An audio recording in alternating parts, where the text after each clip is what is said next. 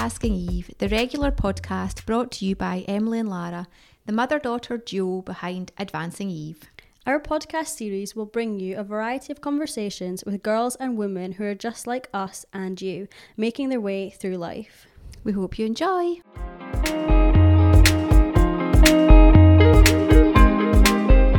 Hello, and welcome back to another Asking Eve podcast. Today I am joined with an old friend, and I don't mean old as in age wise, I mean old as in I have known her for a very long time. I'd like to introduce you to Cara. Hello. Thanks for having me. You're very welcome to be here. I'm very happy you are. So, Cara, would you like to introduce yourself first, and then we'll go into what we're going to talk about today? Of course. Uh, so, hello, I'm Cara, and I am a fully fledged alien from Mars. Just so funny and cute. Uh, so yeah, I'm 19 like Laura, and I Yep. study at uni doing English and film. Had to remember Mm-hmm. that there. And and yeah, um, one thing to know about me is I love to bake. There we To go. bake, she does love to bake. That which reminds me, I have a Tupperware tub of yours I need to wash and give you back because Thank I you. ate your cookies and I gave them to my flatmates and they loved them a lot. Great. That was a side note. Anyway, so today I'm here to talk about um, the journey you go through um, if you have an eating disorder Mhm. and uh, the impact an eating disorder can have on both the individual and the people in that person's life. So, would you like to tell me why I have chosen to talk to you, of all people in the world, about uh, eating disorders? Uh, well, I'm imagining that you're talking to me because while I was at the kind of peak of my eating disorder, we were in school together and were. we were both kind of.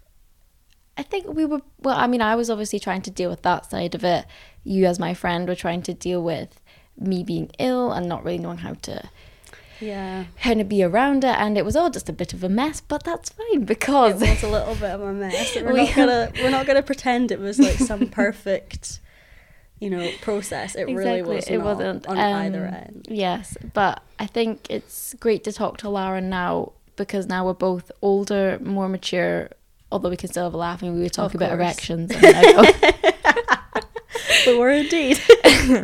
but um, but yeah, I feel like that's why Lara's chosen me because she's seen me before one, during one, and after one. I have, which I think is the most amazing thing to now be able to see. You Yeah, know, being able to know, you know, so before you had Mm-hmm. an eating disorder, um, I would have described you as not the class clown because that doesn't seem fair, but you were just a joker. You still, you still always were, but you were just so hyper, so giggly. I remember once in I think S three could be S two history, you were Mm-hmm. I sent out the room for laughing Oh so much and so hard. She was crying. Her face was like the color of beetroot. I think I nearly wet myself. Like oh, quite possibly. You were was really laughing. ridiculous and like i do like i remember that i think back to when i was like 12 13 and i was just like a goof like honestly yeah, i did goof. not care That's so yeah, goof. i was a goof You were a good goof though. Like it was such a positive thing, and you had so much life and energy, and you were bubbly, and you were just a great, great, great person. Um, not that you ever weren't, but Mm. that's just how I would have described you beforehand. How would Mm-hmm. you? How did you see your? You know, how would you describe your life pre? i think pre i was gonna um clarify that my eating disorder was anorexia Oh, um, yeah. just to point out because there's there's a few different ones and just yeah Just so we know. just so we know. Um, so before my kind of anorexia, I was, like you said, very bubbly, very enthusiastic. Nothing really.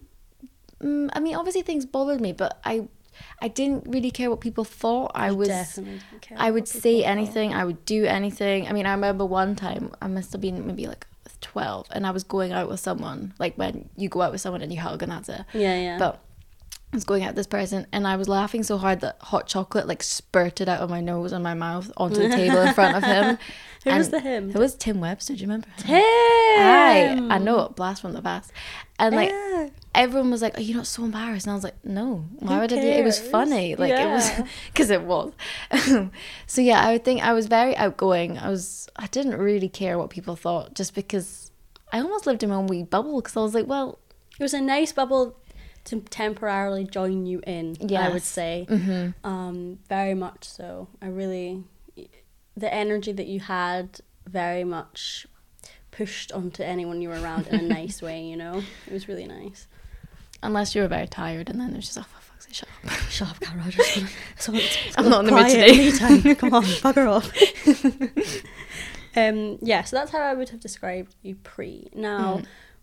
do you want to talk about, um, in your eyes, where Mm-hmm. your eating disorder began, how it came about, Mm-hmm. um, possibly? I don't know if you can even answer these questions. So I'm just gonna give you them and see what you can do. Aye, But, no like, problem. Where and why do you think you ended up experiencing an eating disorder? Well, I mean, it's. I think when you looked at me when I was younger, you would never, you'd never expect someone like me to get an eating disorder. But that's Yeah. kind of one thing. Because you're like, very carefree, weren't Mm. you? But it can happen to anyone. And Yeah. the thing is, I, th- I remember being probably about 14 and I can remember one day specifically when a friend of mine was saying, "Oh, you know, I feel like I want to eat healthier. I feel like I, you know, I should like work out. I feel like da, da, da." And I won't name that friend. I love her dearly. We're still great friends. But anyway, um, and I just remember her kind of saying, "Oh, we should do it together. It'll be fun." And I kind of thought, "Okay, that'll that'll be good." And so something that was very light-hearted and something that was very innocent of you know maybe just having one less healthy, yeah one less yeah. packet of crisps a day and maybe like I don't know like doing a wee workout at home once a week oh that'd be great it'd be good fun Mm-hmm. and then because I've got quite a OCD personality in just the terms of when I set my mind to something I want to do it and yeah, very much so. I, I agree. do like things a certain way and I get that from my mum um and because that happened and that kind of that was what I remember kind of started the whole thing and then once I got onto that kind of thought process of oh I should eat healthier oh I should do a bit more exercise it just kind of spiraled and Okay. it just went from very innocent that could be perfectly healthy perfectly normal to something which was just a bit of a car crash not gonna lie So, do you think that your OCD, um, and like the you know your obsession or the addictiveness Mm-hmm. in your personality, ended up from ended up just fully spiraling? Do you think if you didn't have OCD or like uh, an addictive personality, that it would it would have been less likely to have turned into an eating disorder? I think so, yeah, because I remember when I was like officially diagnosed, as in like it was on paper, Mm. it was anorexia, OCD, and anxiety. And I mean, Okay. I, I would say, I don't know if I really agree with the anxiety one because like, yes, I get anxious about things, but it was more You the other things. Yeah, I was gonna say I never. Yeah. But also, fourteen, Mm. we as friends didn't pick up on it for No. a good while. I don't think. I think it's because it's very easy when you want it to to hide it. I think people say, oh, you know, people that have got eating disorders, they're just looking for attention. They just want everyone to think it's, you know, it's just attention seeking. But actually, a big symptom is hiding from it and hiding what you're doing. Yeah. And that's why whenever I would exercise, I would exercise alone in my bedroom working out to a YouTube video you know, and I would exercise, you know, religiously by myself. And I didn't like anyone to come into my room. I didn't like anyone to. Mm. It was literally like half an hour in my day, and I didn't want to be disturbed. And I was That's all. like, "Don't speak to me. Don't come into my room." And I would get really frustrated and really upset if, like, say someone knocked on my door. I'd be like, "Fuck off! Like, I don't want to speak to you right now." Um, and it is very easy to kind of when you're eating lunch, for you to be eating something like I don't know a salad. That's kind of boring. But to be eating that and for your friends around you to just be like, oh, they're having a salad. Woohoo, I'm having and not this. think about it. and yeah. not think about it. Whilst in your head, it's all you're thinking about. But they're not going to pick up mm. on that. And that's not, you know, because why would you? It's someone else's lunch. You're busy concentrating on what you're eating and enjoying it. Out of curiosity, pos- possibly more for my benefit, at what like year in school, like if mm. we were to go S one, two, three, Aye. would you say it kind of began? I would say began third year. See, this is so interesting to me because I we didn't pick up on it until fifth year, sixth year. I think a lot of people, even to an extent myself, I didn't pick up on it until fifth year because I think third year was when it started and I started to get, you know, just work out a bit more, eat a bit mm. healthily. And it kind of went, because I was, when I was younger, I was such a snacker. Like, I come home from school, bowls of cereal, toast, hot chocolate, biscuits, all this sort of crap. I, as soon as I got home, I would go to the corner shop and get sweets because I would just love them. And then when I started to, you know, air quotes, eat healthily, snacking just slowly became something I didn't do. So first it would be like healthier food, so like I don't know, nuts or whatever. And then it became okay, I won't snack in between meals. And then I started to become very conscious of what my meals were. So hmm. like, you know, I would just eat what my mum gave me. And then I'd be like, mm, I had cheese yesterday. I don't think I really want to have cheese again today. And instead of saying to my mum, oh, I don't want to have cheese because it's making me feel guilty, you know, I would just say, oh, I just don't feel like it. And so she'd be a bit like, okay, whatever. And so that kind of, so then meals Slowly started. From, so like meals became healthier and then instead of you know having sweets and chocolate every second day it became once a week and i remember it was sundays. It was always sundays i would have a bowl of ice cream. And i would look forward to that. And then slowly it became that one bowl of ice cream was still making me feel guilty. And i was like right i'm having it once a week and i still feel shit. I'm not going to have it at all.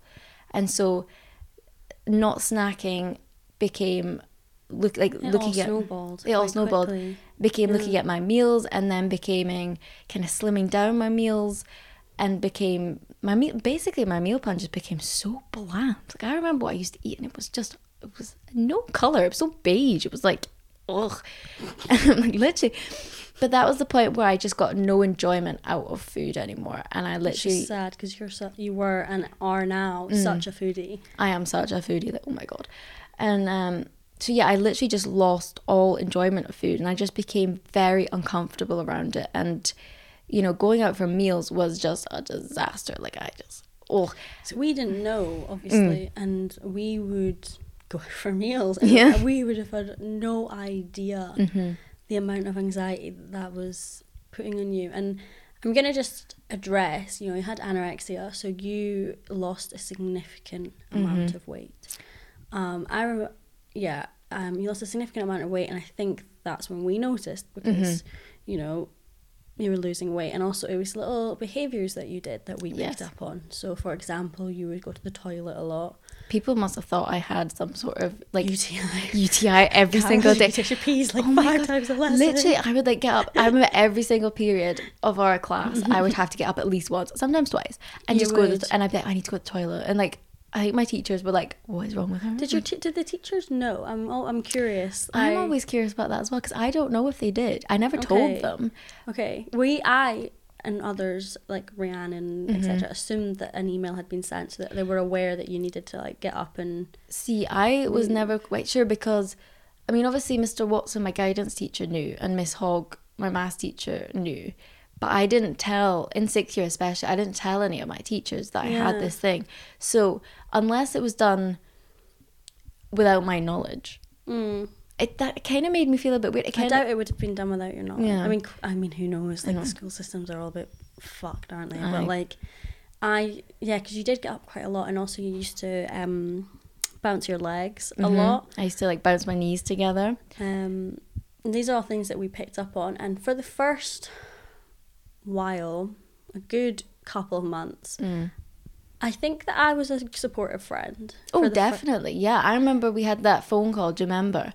And I feel like it might need to give me somewhat more. It I think I was- do. it was a phone call. It was like It was right before we oh, went into fifth.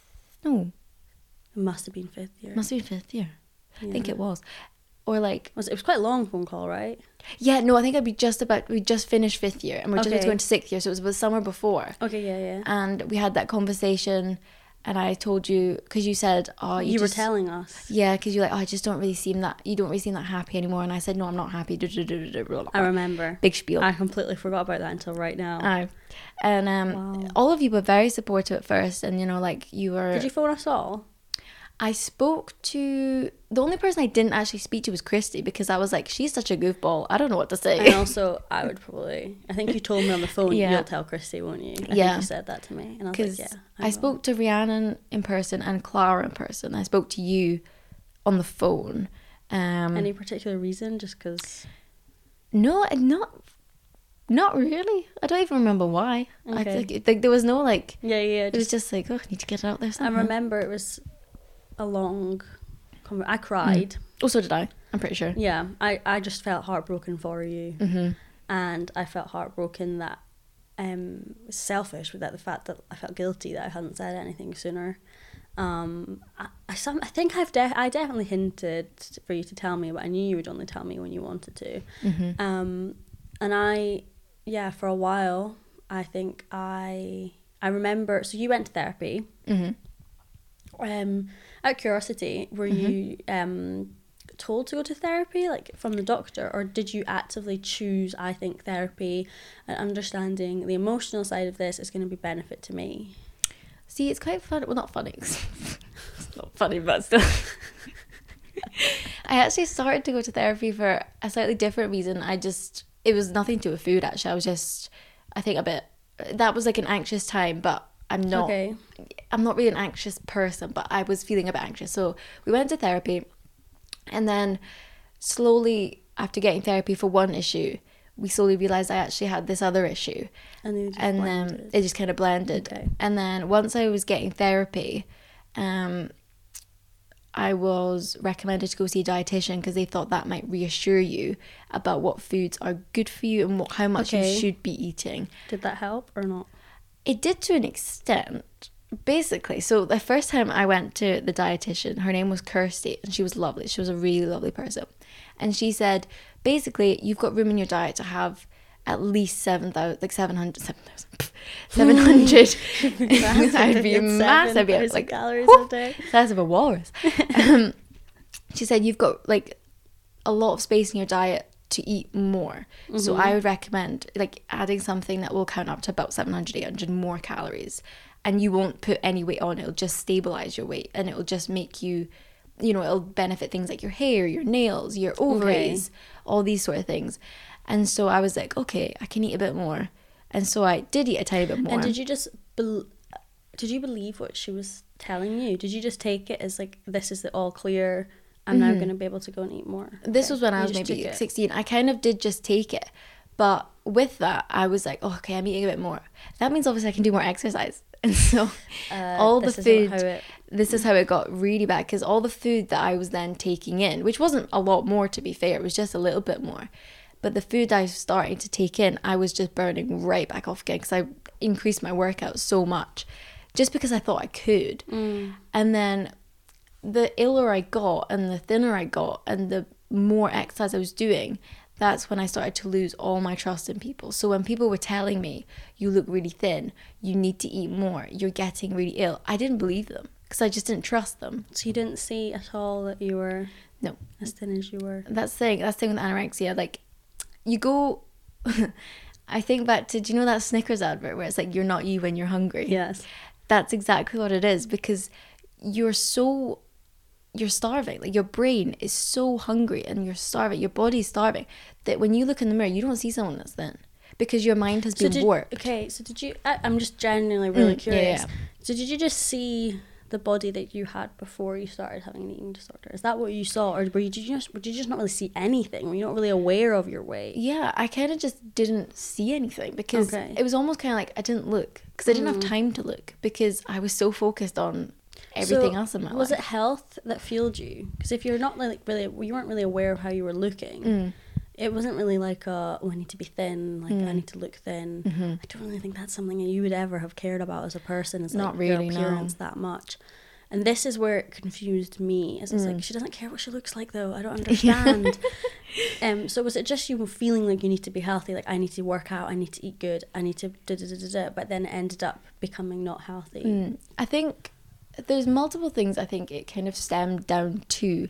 And one of them was I kind of had in this head in my head I was like, oh, I need to be healthy. I need to be, Mm. you know, I need to. I've started working out. You know, I, if if I don't work out, you know, I'm a failure. Blah, blah, blah. But it was also it's a feeling of I'm so uncomfortable with the world around me. And this this is something I can control, and this is something that I am good at because I've never Yeah. really been amazing at anything. You know, I I'm don't all agree, but okay, we'll go with it. you know, like I'm all right at maths. I'm, I'm, I'm Mm. I was always, you know, I was never the smartest. I was never the fastest. I was never the strongest. I was kind of, you know, I wasn't bad, but I wasn't. No, yeah, yeah, Yeah. fair enough. So I was like, this is something that I'm good at and I can control it and I can make the decisions. That's so interesting. So it's you know, it's, and it, it was almost like a hobby, you know, something that became part of my everyday life. And I was like, I'm good at this. So I'm just going to keep doing it. And it, you know, became to the point where if I couldn't do it, I was so uncomfortable and I hated it and I felt awful about myself. And like the thing about anorexia Would you is, overcompensate Uh, if you, for any reason, if you couldn't do something? Would Oh, you? yeah, totally. Okay. So I would play squash with my dad, and then if one day he said, "Oh, Cara, my leg's a bit sore today. I don't think we're going to play. Maybe we'll play next week." I'd be like, "Okay, straight up to my room. Let's work out because we didn't play squash." Mm. And like I just the thing about anorexia, I would say is that this probably sounds absolutely ridiculous, but it's it's like a warm blanket. So once you wrap yourself, once it wraps itself around you, You don't want to take. Off you don't want to take it off because you're you know you're so scared of what life would be like without it hmm. you don't want to you know it's like when you're you know you're cold in bed it's winter and you stick your toe out you're like oh no i don't like that it's too cold that's what it's like because It's so interesting. yeah, To describe it like that. because you and people will be like how can you think it's like a blanket but it is because you're so wrapped up in it. I suppose it's so comforting to And it's so you. It's comfortable. we don't under. Mm-hmm. And so, like, when people, you know, when, you know, your mum comes into your room in the morning and says, get up, to up, and rips your duvet off, you go, mm. fuck off. And that's, That's- that. Is the perfect transition into what I'm gonna say. Okay, on you. I think I tried to rip the cover off of you eventually. So Yep. I was thi- I was thinking about this this morning when I was you know putting my makeup on and stuff. I was like, am I going to mention the fact that I was n- I mentioned before in this podcast that I was a supportive friend at first, mm. And then I became a lot less empathetic and I became impatient and I became frustrated and it wasn't out of I don't think it was out of, I don't think unempathetic's right because I always cared and I always loved you and I always I wanted always you got to get that better. sense. I always it got was, that sense. It was always because I cared, but it mm-hmm. was because I cared so much, but I didn't understand. That, That's this is where I think, you know, people, parents, friends, people, even doctors, they don't understand. And that's that's not because it's not their fault. It's not because they're being ignorant or because they're being annoying or because they're being self they literally just don't understand and it's because how could you understand if you've Mm. not been in an eating disorder frame of mind because it's something that you can't even imagine I, honestly ca- I can't. I yeah Not at all. So- and I'm ass- I assume even like your eating disorder will be wild different to someone else with anorexia. Oh my Like gosh, every eating yes. disorder is. It's not one universal term that applies No. to everyone in the same way. Like you've just described how yours snowballed, but that could become someone could have seen a photo of them and that said Mm-hmm. they, that snowballed, and then therefore it's about appearance. You know, it can be so unique to every person, and it actually makes it very hard to understand. And for parents, for example, for doctors, for some other friends, you're they're more mature and they're they know how to deal with not understanding. But at, we were Mm-hmm. We were 16. I was still 16, 17, you know. We were just I- babies. I didn't know. I'm not. So I was a bit of an arse. I'm not going to. She says she was a bit of an arse. She was not a bit of an arse. Like, it honestly, I have no. I don't want to use the word blame because that's not the right word. But I, I have no anger or bitterness towards what happened because I totally understand the frustration. Yeah. It is frustrating. It's really frustrating. And it's a lot to deal with to see someone you love in so much pain and not being able to do anything and not understanding. And you're think- giving them advice and you're seeing them not take it. If you know what I mean. Um, so it's I frustrating. Actually, I would tell you, look, you're you're doing it again, or like put your. I think I would put my hand on your leg if we sat next to each other to try and get you to stop, and you would keep doing it. And it wasn't because I'm a vet. I'm a very caring person, Mm. very caring, and I like you want to put my all into something. So Mm-hmm. I made myself the friend that was responsible, and I'm not Mm-hmm. going to blame other friends that we were friends with, but they were very passive. They Mm. were very negative about it. I, out with your back, but as you know, I would always say exactly how Mm-hmm. Yep, it got to. definitely. So over a couple of month periods of me going up and down in emotions with you. So you would come Mm-hmm. back from therapy and you would tell me, or your doctors, and you'd be like, I put on weight. And me, I remember once me and you were like screaming and shouting and jumping up and down Mm-hmm. yeah. outside like the girls' bathrooms. And that was a great feeling. But then two weeks later, you were like, okay, I've lost weight again. And Mm-hmm. I felt a very, very small portion of what it must have been like to be going up and down in your Mm. brain. And honestly, it was pu- pushing me down and Mm. I couldn't do it. So eventually it got to the point that I said to Cara, I can't be friends with you. Mm-hmm. And, and I said it in an arsey, horrible way. I'm, v- I was very immature, not good with words. And I said, I can't be friends with you because it's hurting me too much to see you hurting and I can't help you and I don't understand it. Um I don't understand why you're doing this um to yourself. Like you are you're you're going to therapy, you're going to the doctors, you're aware it isn't good and healthy for you. Why are you not just doing the things that you know that you need to do to make you better? I had no no idea of the complexity at the time and how much it was going through your head. And also, maybe for another podcast, and this would maybe influence it, I had previous experience of a friend that had um, lied about an Yeah. eating disorder. That was the reason why it took me so long to actually say anything because I was like, you've been through this and it wasn't real. I went through it for a mm. long time. So like this friend in question would say would send text like, "I'm going to kill myself if you do not help me with my eating disorder." Blah blah mm-hmm. blah blah blah. And it got to the point where me and my mum um went to therapy. We paid for therapy for this friend, and then it transpired that she had made the whole thing up for one reason or another. So at the same time, I was very even though I could physically see you had one, I was somewhat distrust distrusting still, and that will definitely have biased my response I to think you that's eventually. a massive thing to to lose trust in someone or something Mm. is awful. And so, you know, that friend let you down big time. Big time. Jinx personal pillow key. she let you down. And so to see someone else, despite the fact that you know it's it is real, it's still difficult. Very- and it was to trust it is hard. Mm-hmm. Um so yeah, like I said, I had no bitterness towards the fact that we fell out. I fell out such I know. word, but you know. So like how are we me and Cara, you're probably thinking like how is the, how why are you talking right now then? I know. Me and Cara um bumped into each other. We've bumped into each other on and off throughout our first year at uni, but we never re and we always said we'll meet up, we'll do this. We never yeah, did. we'll get a coffee. Yeah. Mhm. And um, I in first year, I've said this in previous podcasts. I was very much maturing and transitioning into a better person in that first year at uni. I met good people that made me feel better, and I was I became nicer. And then we bumped into each other at the very start of second year, and I remember thinking, I really, really, really need to. Um, meet her. I also remember at prom, I took you aside You and I said to you, "I'm sorry. I was horrible. I know I did wrong. Um, I was awful, and I didn't know if you even bought anything that I was saying, but I meant it when I said it at prom. No, I honestly like over the past year, like in first year of uni, I kind of I would think sometimes about the fact that we'd fallen out, and people would say, "Oh, what's your relationship like with your friends at school?" And I was like, "Well, we fell out," but actually, the person I fell out with, she was so she was such a big person because she apologized to me. So I Mm. have no grudges because yeah, we're not because we weren't the best of friends at first, just because we didn't know each no, other no, anymore yeah, exactly. but I, you know, I said I was like, I have no anger towards her because she apologized to me and I knew she meant it I because did on mean it. two occasions you apologized to me and I was like, I know that I could tell from your face. I was like, I know she's not talking bullshit. So I was like, I very much meant. yeah. So I was like, I knew we fell out and I knew that we had our mm-hmm. issues and we were very different people, but I, I wasn't angry or bitter. I didn't look back on it and think, what a bitch. I just thought, well, that was that time,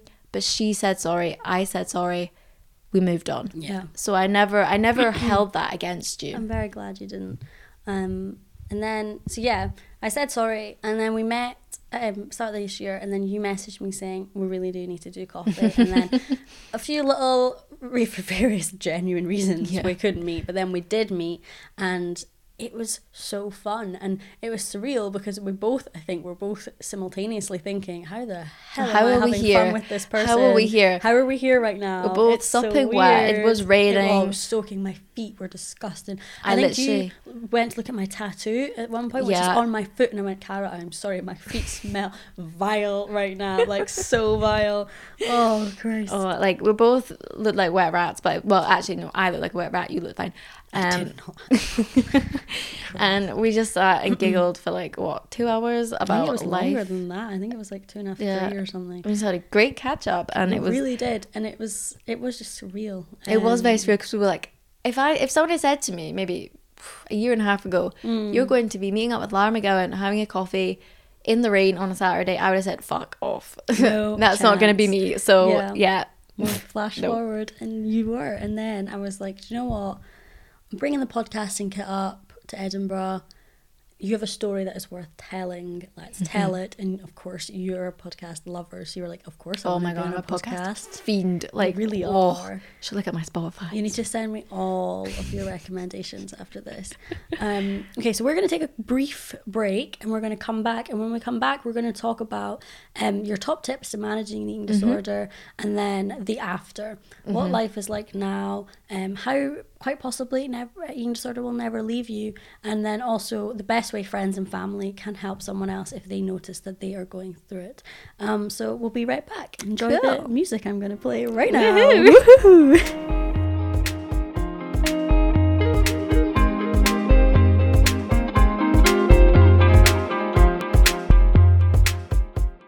Okay, welcome back. And Cara, we're going to go jump straight back into it and we are going to talk about your turning point. So, when in the mm-hmm. journey of your eating disorder, you really realized I need to make a change. Um, I mm-hmm. want you to describe that a little bit if you can, and then mm-hmm. also go on to tell me what things you did that helped you get better in air quotes because I think we'll touch on how Yeah. you never truly, you know, leave an eating disorder. So, Uh, well, I always think that word journey is so like fuddy duddy because it's it is very fuddy duddy, but like everyone uses it, you know. yeah. Um, so there was a definite turning point. I think when I was probably, I think it was like just a few months after six, like we started six years, probably the October time, Okay. and I had lost a lot of weight. I think I was about forty-two kilograms at this point. Right, so I was very like, thin. yeah. I was very skinny.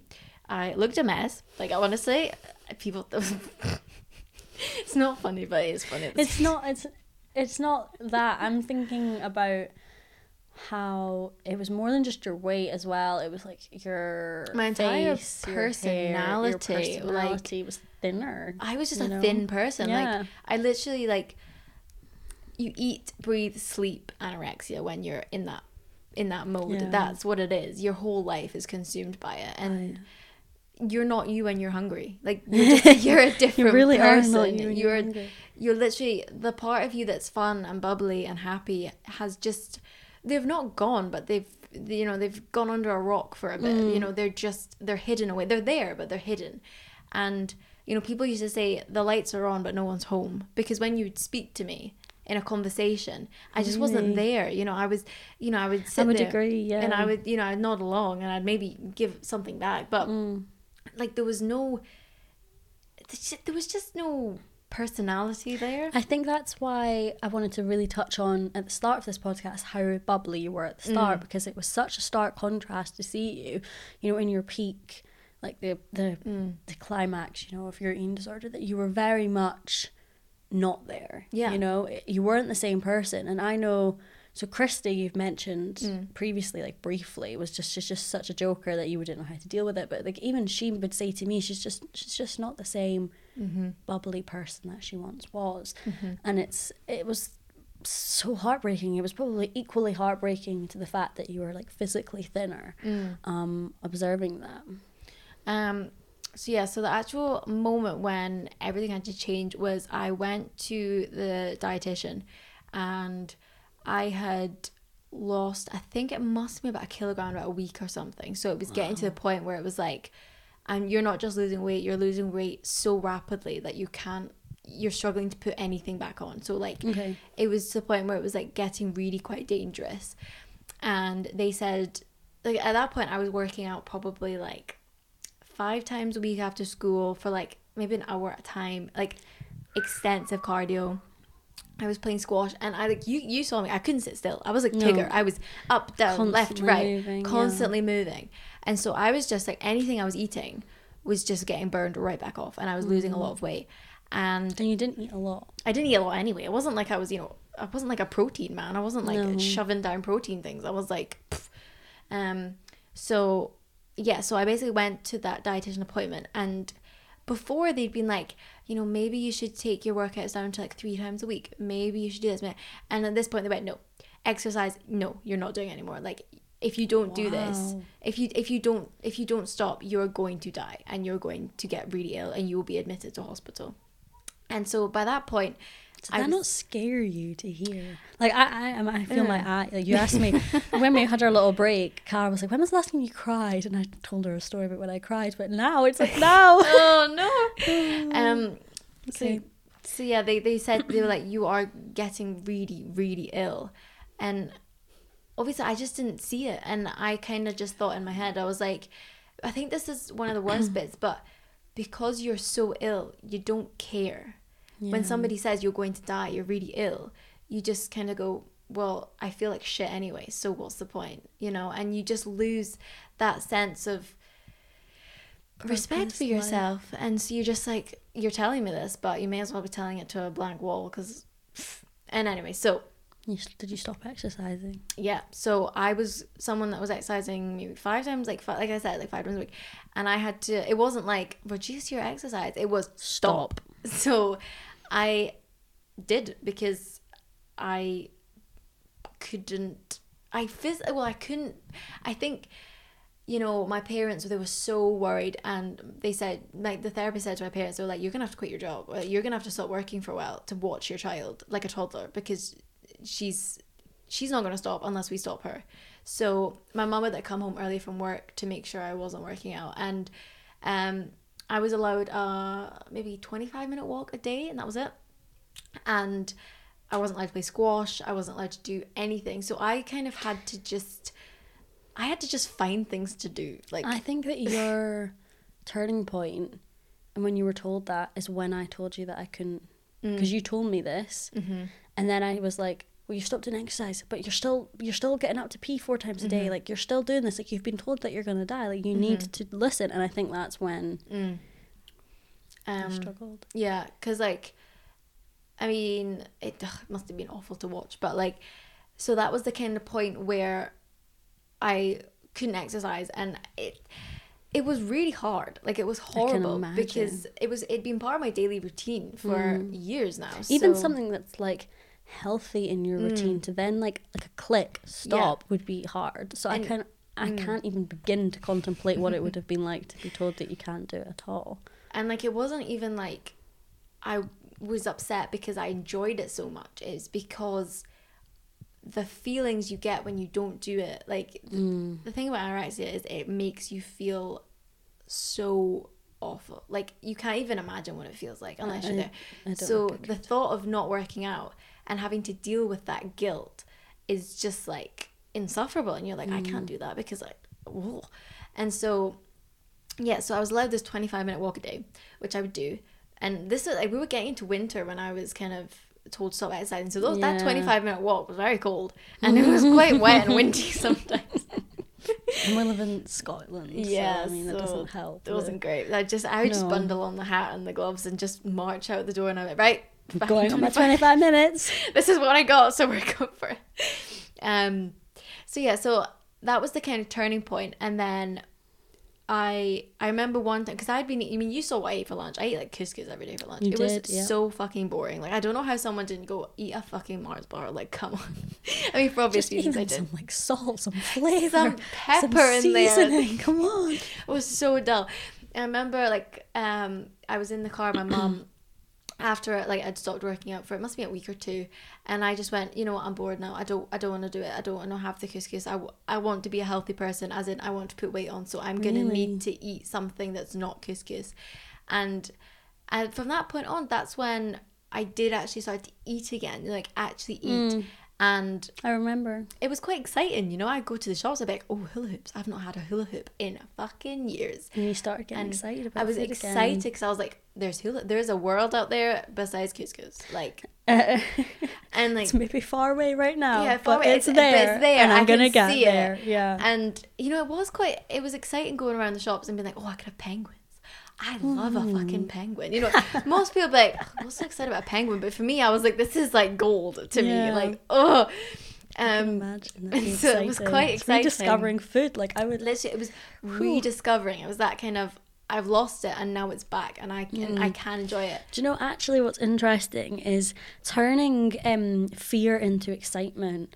Um, so like a fear of food Mm. into excitement of food.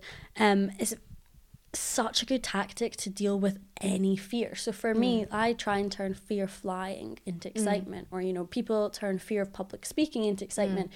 So it's actually probably quite a good. I mean, it's probably so so superficial for me to say it, but like try. I would imagine like trying to turn Mm. your fear of food into excitement for food again. Like that slow process is probably quite a good way to be you know ease and begin Mm. your transition into Mm-hmm. loving food again. Yeah. And like don't get me wrong, like it wasn't easy. It was I can't imagine. it I mean it, it never is easy, but like it was that kind of that period of because I would say to my dietitian, I would say, you know, like what what should I eat? What's healthy? And she went, anything. For you, anything. You can eat anything and it will be good for you. Like just eat. And as I was like, okay, right. So I would have fun and I would, you know, and I think it was it was really nice for my parents because then they were seeing me enjoying it again and they were like seeing me eat chippies and they were like, What has happened with my daughter, you know?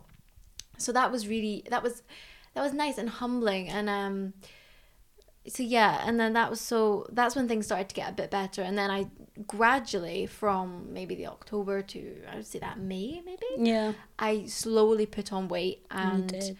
i did get i don't want to think bigger because i did well i did get bigger but i didn't You I did. just- you got you. I- you physically got bigger again. Yeah. Not like you're not big, still aren't, but like you got bigger. yes and i looked healthier and with with every kind of bit of weight that came on I would say a bit more of my personality came back Oh, for sure. would I, mean, right now, like, there's not no part of you that's not. I mean, you've grown, you've matured, you've you know, but like your personality is back for mm. sure. I think i feel like the lights are on and people are at home Yes. probably watching tv people are there. People are chilling. They're enjoying Having a hoops and penguins. maybe a glass of champagne. You know, we don't know. who knows, but they're there and they're They're home there. and they're having fun, and that's all that matters. So, what like if you were to give, let's make it snappy, like three tips. I don't know if Mm. you can even do this. Um, that you just think would help someone, even if it's like tell someone, like any Mm. little tip that you think that would help someone if they are happen to be listening to this and they are Mm. going through an eating disorder, um, of their own. What are the three things or three things that you wish you could say to them? I would say don't deny. Okay. If you think there's something wrong, if you feel uncomfortable around food, if the thought of food makes you feel any sort of guilt or any sort of I shouldn't, you know, like everyone feels like oh I shouldn't have had that, you know, Yeah, buy yeah. chocolate. But if you are feeling like, if you're feeling like a physical sensation in your tummy that's saying don't do that because you are worthless, and it's derogatory to you, Yeah. you need to not deny it. You need to think, Okay, right, this isn't right. I can't do this because that's when it starts to get bad. And the thing is, it's not going to stop. No. Once you start having those feelings, they're not going to go away. Mm-hmm. You have to address them. You have to catch it quickly. I think that's the problem. So many people think it's fine, think, oh, I'll just go. It's just a phase. It's okay. It's not a fucking phase. Like, come on, man Don't deny. don't deny that's that we want. don't deny two as hard as it's gonna be trust you have to trust trust the, your doctors trust your therapists trust your dietitians they they they don't really understand what it feels like but they do know How to help? How to help you. it. so as much as your brain is telling you to not eat something or to exercise or to to not listen to your parents to to be by yourself you have to just kind of think i'm not me right now Mm-hmm. what i think isn't right because what you think isn't right at the moment you're just not you okay so trust Okay. it's difficult like I, i'm gonna fucking stress this it's really hard but trust if you can Okay, good. I and three, I would say find new hobbies to Okay. do. Ooh. So what helped me was I baked a lot. Mm-hmm. I got back into baking. I found coloring books. So Really? That was Yeah. for. I think just anything, you know, even like me and my parents used to play Jenga, like, Jenga's so Jenga. good. and you know, stuff that's fun and stuff that's not that serious, and Mm-hmm. it doesn't have to be productive. It can be something so stupid. It can literally be playing cards or you know playing chess. It doesn't. Keep your mind occupied it's just something else. you Something know? else because your mind at the moment is consumed by anorexia, and so you Mm-hmm. need to find something else, which is in the grand scheme of things totally pointless, but to you it's something new, it's something different. And it's So, going to keep you occupied. yeah. So I would say, I would say, don't deny, trust, and find a new Hobby. hobby. yeah. hobby. Okay, they're really good tips. Yeah, thank you. I think they're really good. Okay. I mean, they worked for me. They might not work for everyone, but yeah, for me, but for you and that it's your journey, your Mm. story, your advice. You know. journey. I know. Sorry, there's no other word. There's no other word. You like know? there really is no other word. there isn't. Um. Okay, so how would how are you doing? How How am I how is life right now? Life right now. I mean, considering the circumstances, this yeah, is we're- COVID we're, time. in COVID time. Yeah. But apart from that, life is pretty good. I mean, I'm at uni, um, studying English and film. Like I said, I live in a nice flat with two flatmates who I love, who drive me fucking insane, but I love them. um, I've got lovely friends like Laura here. Um, I have a city to explore, and I've got you know, An amazing city. To yeah, there's so many coffee shops. It's Oh, brilliant. So many. um in terms of like financial financial stuff i mean i have a job so i don't need to worry too much about money i mean She i'm works in the most awesome job ever, by the way. She works on a boat cafe, a boat cafe coffee pretty- shop. Like, how cool is that, by the way? Oh, Um, amazing. yeah so life right now despite the pandemic is pretty good yeah I'm very glad. thank you Um, I think you're like a, a walk an exa- a walking example of like things do will and do and will and can get better. You just need to work hard on it. Um, but when we met for our coffee, like um, as I've mentioned before, you know, when we met up, you told I asked you the same question. I was like, "How are you doing?" Like how, but I was, you know, you knew I was asking in reference yeah to i know it's like, how are you Um, doing it's like how is your mental health how's your eating disorder doing? Um, because I can physically see you're doing good, you know, or at least a lot better, you know. Um, but you said something really interesting to me. You know, I'm doing better. Um, I enjoy food again, so we can go out for tea again. It would be fun for us to do. Um, you know, I still see my mom. My mental health is better. I'm really happy.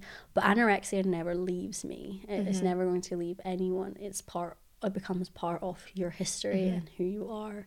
Um, do you want to expand on that like a little bit? yeah so i feel i mean people say that it takes on average maybe seven to ten years to fully recover from anorexia is a long which is a long time. but i don't really believe that because i think that you can be physically 100% better. Mm. and mentally you can be in a much better place. But i think you will always have a wee part of those little feelings. And like i mean i'm not gonna lie like I, i'm still recovering from anorexia. And i would say that i still have the thoughts most days. Okay. and it's but they're not the same. It's not that i they're not all consuming that i can't Not control, control it yeah. they're just there and it just becomes something you live with. And Mm. they don't have to dominate your life. They don't have to take over like they did.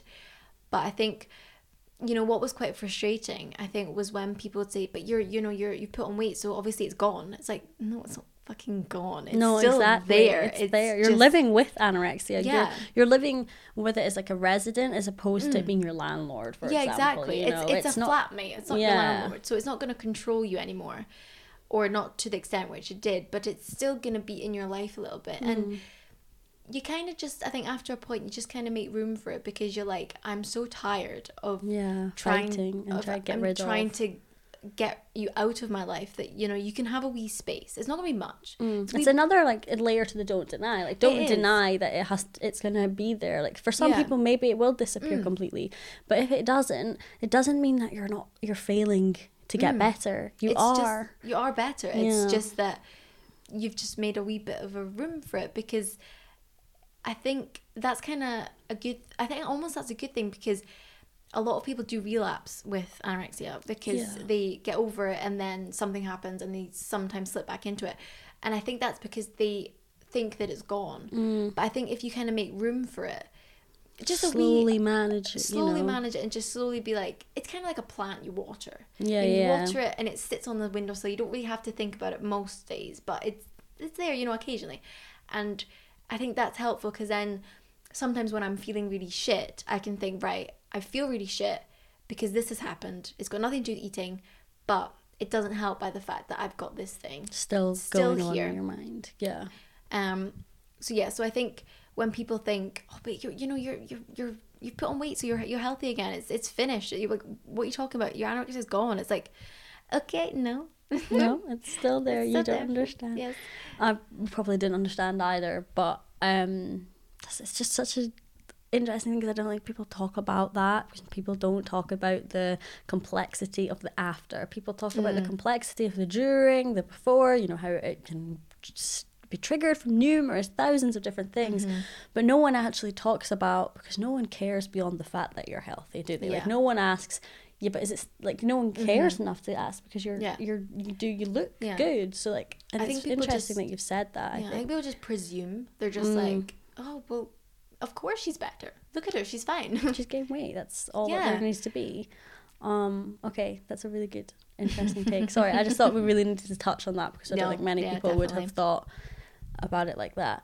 Um, okay, we're gonna kind of wrap up with three things that you think um, a friend Mm-hmm. or a family member um, could do to help someone, or Mm-hmm. like you know, I, and I will give, I will give three too Mm. as someone that has made mistakes and knows how Mm-hmm. to, or how I think I would do it if I were to experience that Yeah. now. So what are your three, or do you want to do one about? yeah, we'll go one about. Okay, Um, jazz things up a bit. mix up. Woohoo, we are wild. I know, over here. literally. Woohoo. we are. You can tell we're students. We're just living the wild life. um. So yeah, I'd say number one is, especially this is really for parents, but it does apply for friends as well.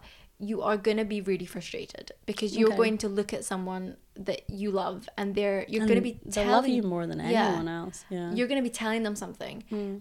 and they're gonna seem as though they're not listening, but they it's not them that's not listening. Mm-hmm. So you're gonna be frustrated, but don't take your frustration out on them or around them. If you need to break a pillow, if not a pillow, if you need to break a plate, if you need to scream into a pillow, if you need to walk somewhere and stomp, if you need to flush something down the toilet like a goldfish, just to get your anger out, that's fine. Mm. Do that, it out on the but just don't show your frustration because they've got enough. Yeah. blah, so they don't need something else. This is where I failed. you did not fail, I promise. Like no, I did. That's okay. I think you know. yeah, it is okay. That's the thing. It's okay to make mistakes because there's Yeah. no guidebook that tells There's you how no- to get through an eating Absolutely disorder. not. Until now, this is a great guidebook for anyone else. Leave a review on Amazon, guys. Please do.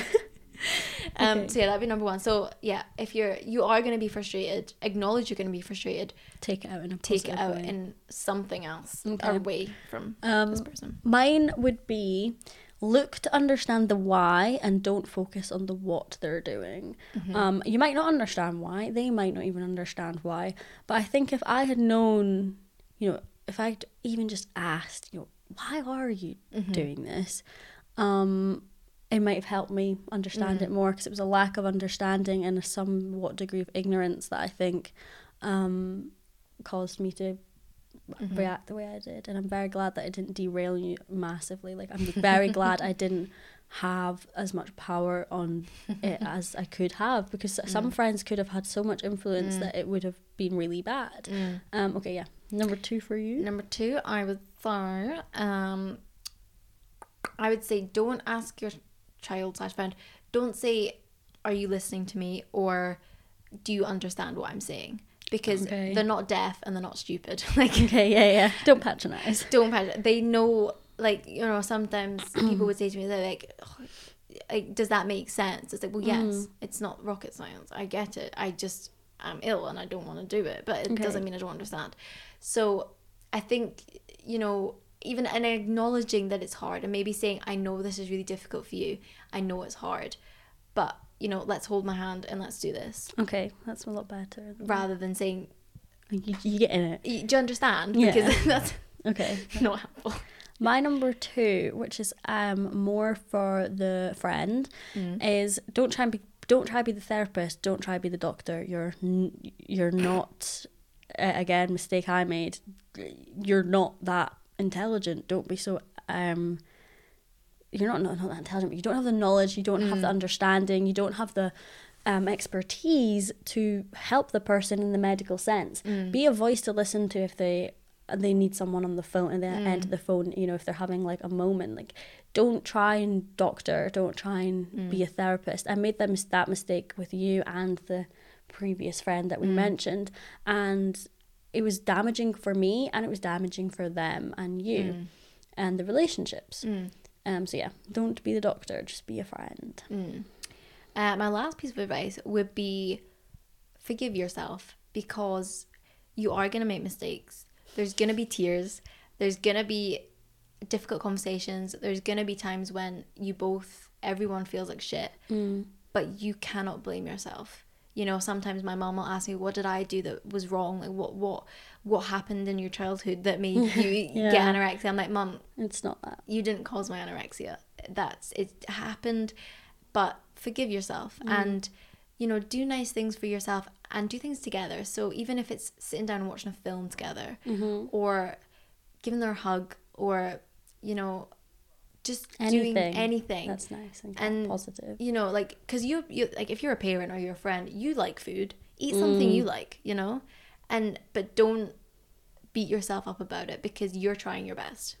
Okay, that was like a good one for me to hear. um, my third one, and you might disagree, is if you th- so if you think the person is in the denying phase, r- say something or Yes. not. Okay, yeah. I think the earlier you can catch these things, the better. Okay. Because, like I, keep coming It could be this. nothing. Like it could, but it you're could better be to say than not say. I think. Yes. I wish I had said sooner. um, I think yeah, like even. I think even if it looks innocent, it can become something. Okay. So I think even just you know saying, I don't know, like oh you're eating quite a lot of salad recently. You know, just how come? is it. Are these reason? really that good? is that really that interesting? and that, that then that'll just kind of pause for thought for them as well, and they'll be thinking, hmm, maybe someone else is noticing. And it's like, you know, it doesn't have to be malicious. It doesn't have to No. be oh, you just a gentle, Gentle gentle prod. reminder, or or just ask. Just ask. Just ask. If you think, ask. If you have a question, ask them. that applies to all life. Like if you Yeah, have something you want to know, just ask. Like you're the fool if you stay silent. Then Literally, I am the nosiest person. I will ask people about their sex lives. I'll ask them about their periods. have, I yeah. don't. Yeah, literally. Last time I saw Lara, I was like, "So what's going on in the sex department?" Like, I just don't care. Like, I will. I will ask anything. Exactly. Just ask away. Um, okay. Final question. What has been your favorite thing about being on the Asking Eve podcast?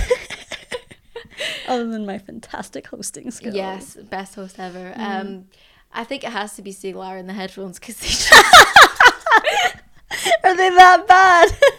it's just every time I look over, she's got these big black grapes on your face. But no, it's been it's been lovely. Thank you for having me. Thank and, you very um, much for being here. I think we there's so much still to Oh, cover on the topic that I think that we may need a part two um, in the future, and I'm sure that Mm. you'd love to do that. And also, there's would. other things very interesting about you that we can talk about too. Um, okay, thank you very much Thank for coming. you. Bye-bye. Bye.